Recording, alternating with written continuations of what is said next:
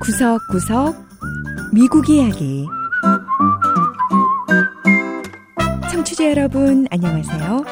미국 곳곳의 다양한 모습과 진솔한 미국인들의 이야기를 전해드리는 구석구석 미국 이야기 김현숙입니다.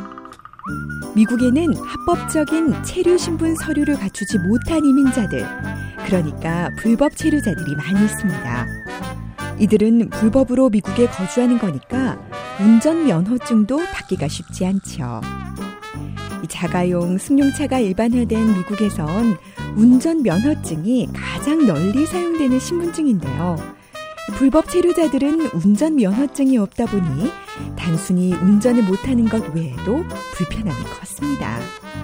자, 그런데 미국 서부의 캘리포니아 주에서는 불법 체류자들도 합법적으로 운전할 수 있는 법이 시행에 들어갔는데요.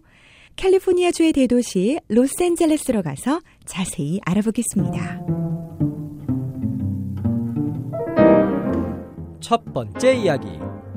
운전면허증을 받게 된 캘리포니아 불법 체류자들.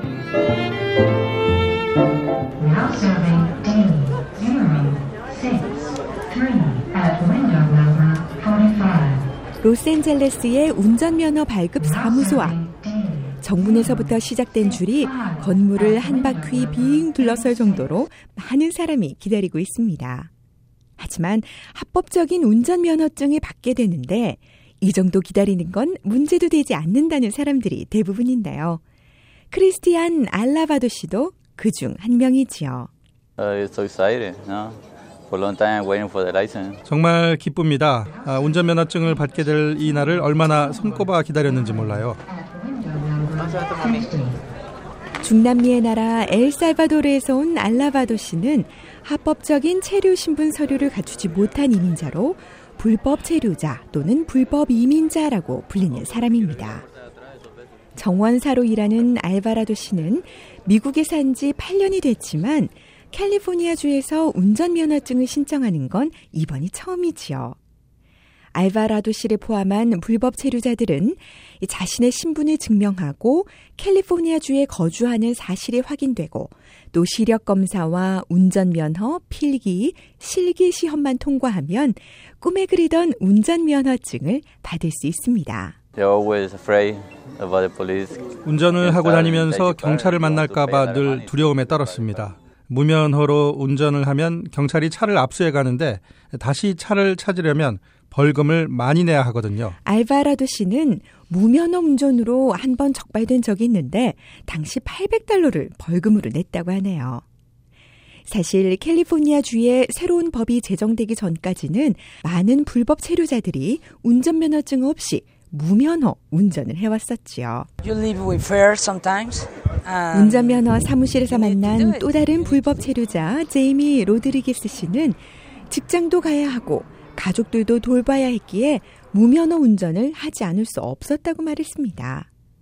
하지만 올해 들어 새로운 법이 시행에 들어가면서 많은 이민자들의 마음이 가벼워졌는데요. 반면 오히려 마음이 더 무거워진 이민자들도 있다고 합니다. 왜냐하면 운전면허 사무실도 정부 기관인데 여기에 자신의 개인정보를 다 주면 나중에 결국 불법 체류자로 적발돼 강제 추방을 당하게 되지 않을까라는 걱정 때문이지요. 하지만 캘리포니아주 교통국의 아만도 보텔로 대변인은 전혀 그런 걱정을 할 필요가 없다고 했습니다.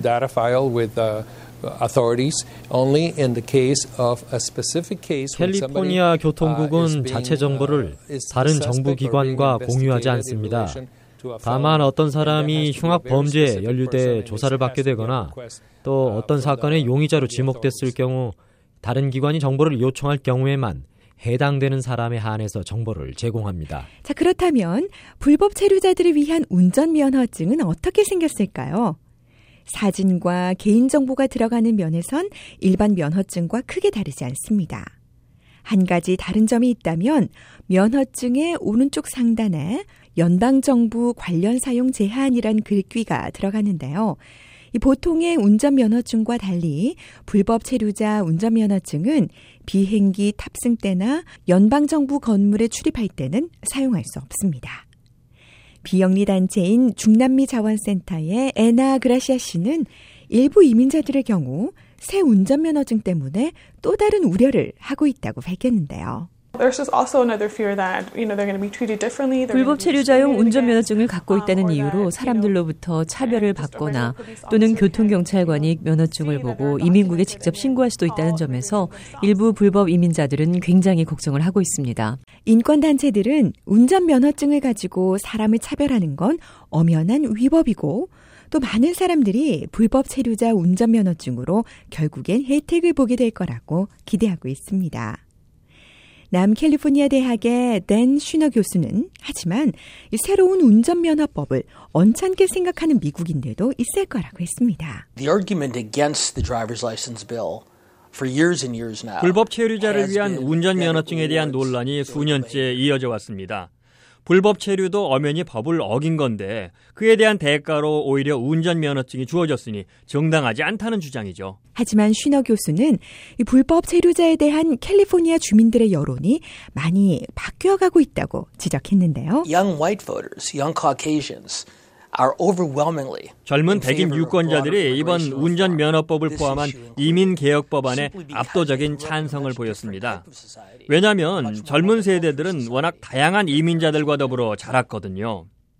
부모 세대들보다 훨씬 다문화 사회에 익숙하다 보니까 이민법에 대한 생각도 달라지고 있습니다. 쉬너 교수는 그러면서 캘리포니아 주에서 시작된 이민자에 대한 법과 사람들의 인식이 미 전역으로 퍼져나갈 것으로 확신했습니다.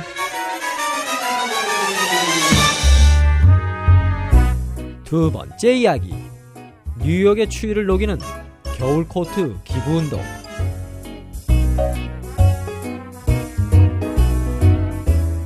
지난주 미 북동부 지역에 역사적인 눈 폭풍이 올 거라는 예보가 나오면서 지역이 비상사태에 들어갔습니다.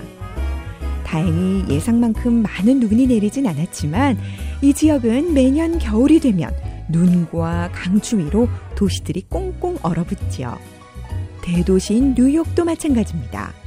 넘치는 볼거리와 즐길거리로 한겨울에도 관광객이 넘쳐나지만 뉴욕시에 사는 시민들 중에는 이 추운 겨울을 보내기가 힘겨운 사람들도 있지요.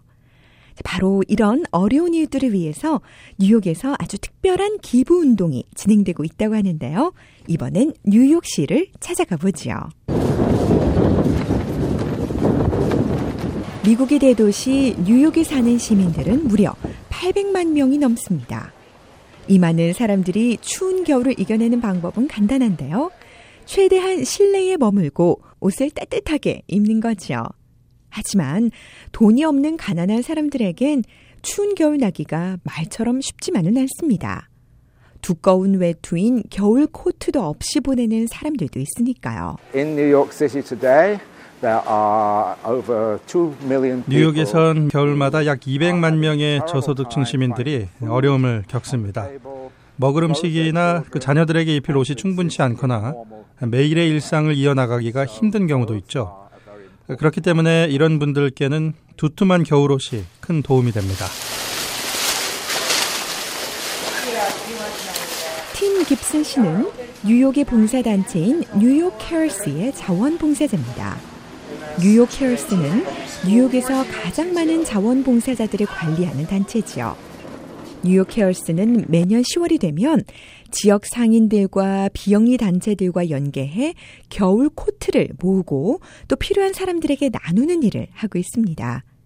올해는 10만 3천 벌의 코트가 필요한 상황이라고 하는데요.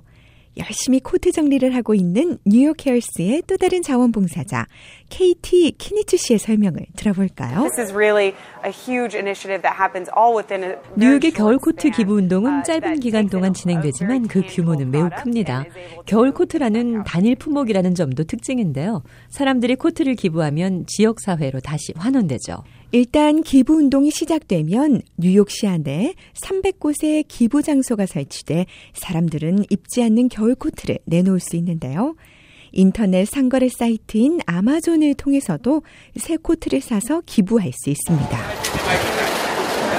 눈도 많이 내리고 날씨도 추워지면서 자원봉사자들이 열심히 일한 끝에 벌써 7만 벌이 넘는 코트가 모여서 목표에 거의 가까워지고 있다는데요. 뉴욕 케어스의 자원봉사자 데릭 마테이 씨는 뉴욕은 화려함이 넘치는 도시지만 그만큼 도움이 필요한 사람도 적지 않다고 말했습니다. 많은 사람들이 뉴욕이 얼마나 물가가 비싼 도시인지 그리고 얼마나 많은 사람들이 한겨울에 따뜻한 코트를 필요로 하는지 잘 모르고 있습니다. 열심히 일하는데도 워낙 비싼 도시다 보니까 필요한 것들을 다 채우지 못하는 사람들도 많거든요. 우린 그래서 기부받은 코트를 이렇게 도움이 필요한 사람들과 또 집이 없는 거리의 노숙자들에게도 나눠줍니다. 뉴욕 케어스의 코트 기부 운동 팀장인 아킴 보나파르트 씨는 겨울 코트 기부 운동을 통해 기부하는 사람도 기부받는 사람도 따스함을 느끼게 된다고 말했습니다. 추운 겨울날 따뜻한 겨울 코트를 입으면 행복한 기분이 들잖아요. 몸도 마음도 편안해지고요. 그런데 누군가로부터 기부받은 코트를 입는다면 기부한 사람의 마음까지 전해져서 더 따뜻한 겨울을 보낼 수 있겠죠. 뉴욕 헤얼스의 자원봉사자들은 쉬지 않고 기부받은 코트를 정리하고 상자에 넣고 또 차에 옮겨 싣고 있는데요. 자원봉사자들 중에는 본인도 뉴욕 헤얼스 덕분에 따뜻한 겨울 코트를 얻게 된 사람들도 있습니다. 자원봉사자들 이 따뜻한 기본동을 펼치는 도시 뉴욕에 감사의 마음을 전했는데요. 따뜻한 겨울 코트 기본동은 이렇게 뉴욕의 한겨울 추위를 따뜻하게 녹이고 있습니다. 구석구석 미국 이야기. 오늘 이야기도 재밌으셨나요? 다음 주에는 미국의 또 다른 곳에 찾아가 더욱 새로운 이야기와 함께 여러분 다시 찾아오겠습니다. 지금까지 김현숙이었습니다.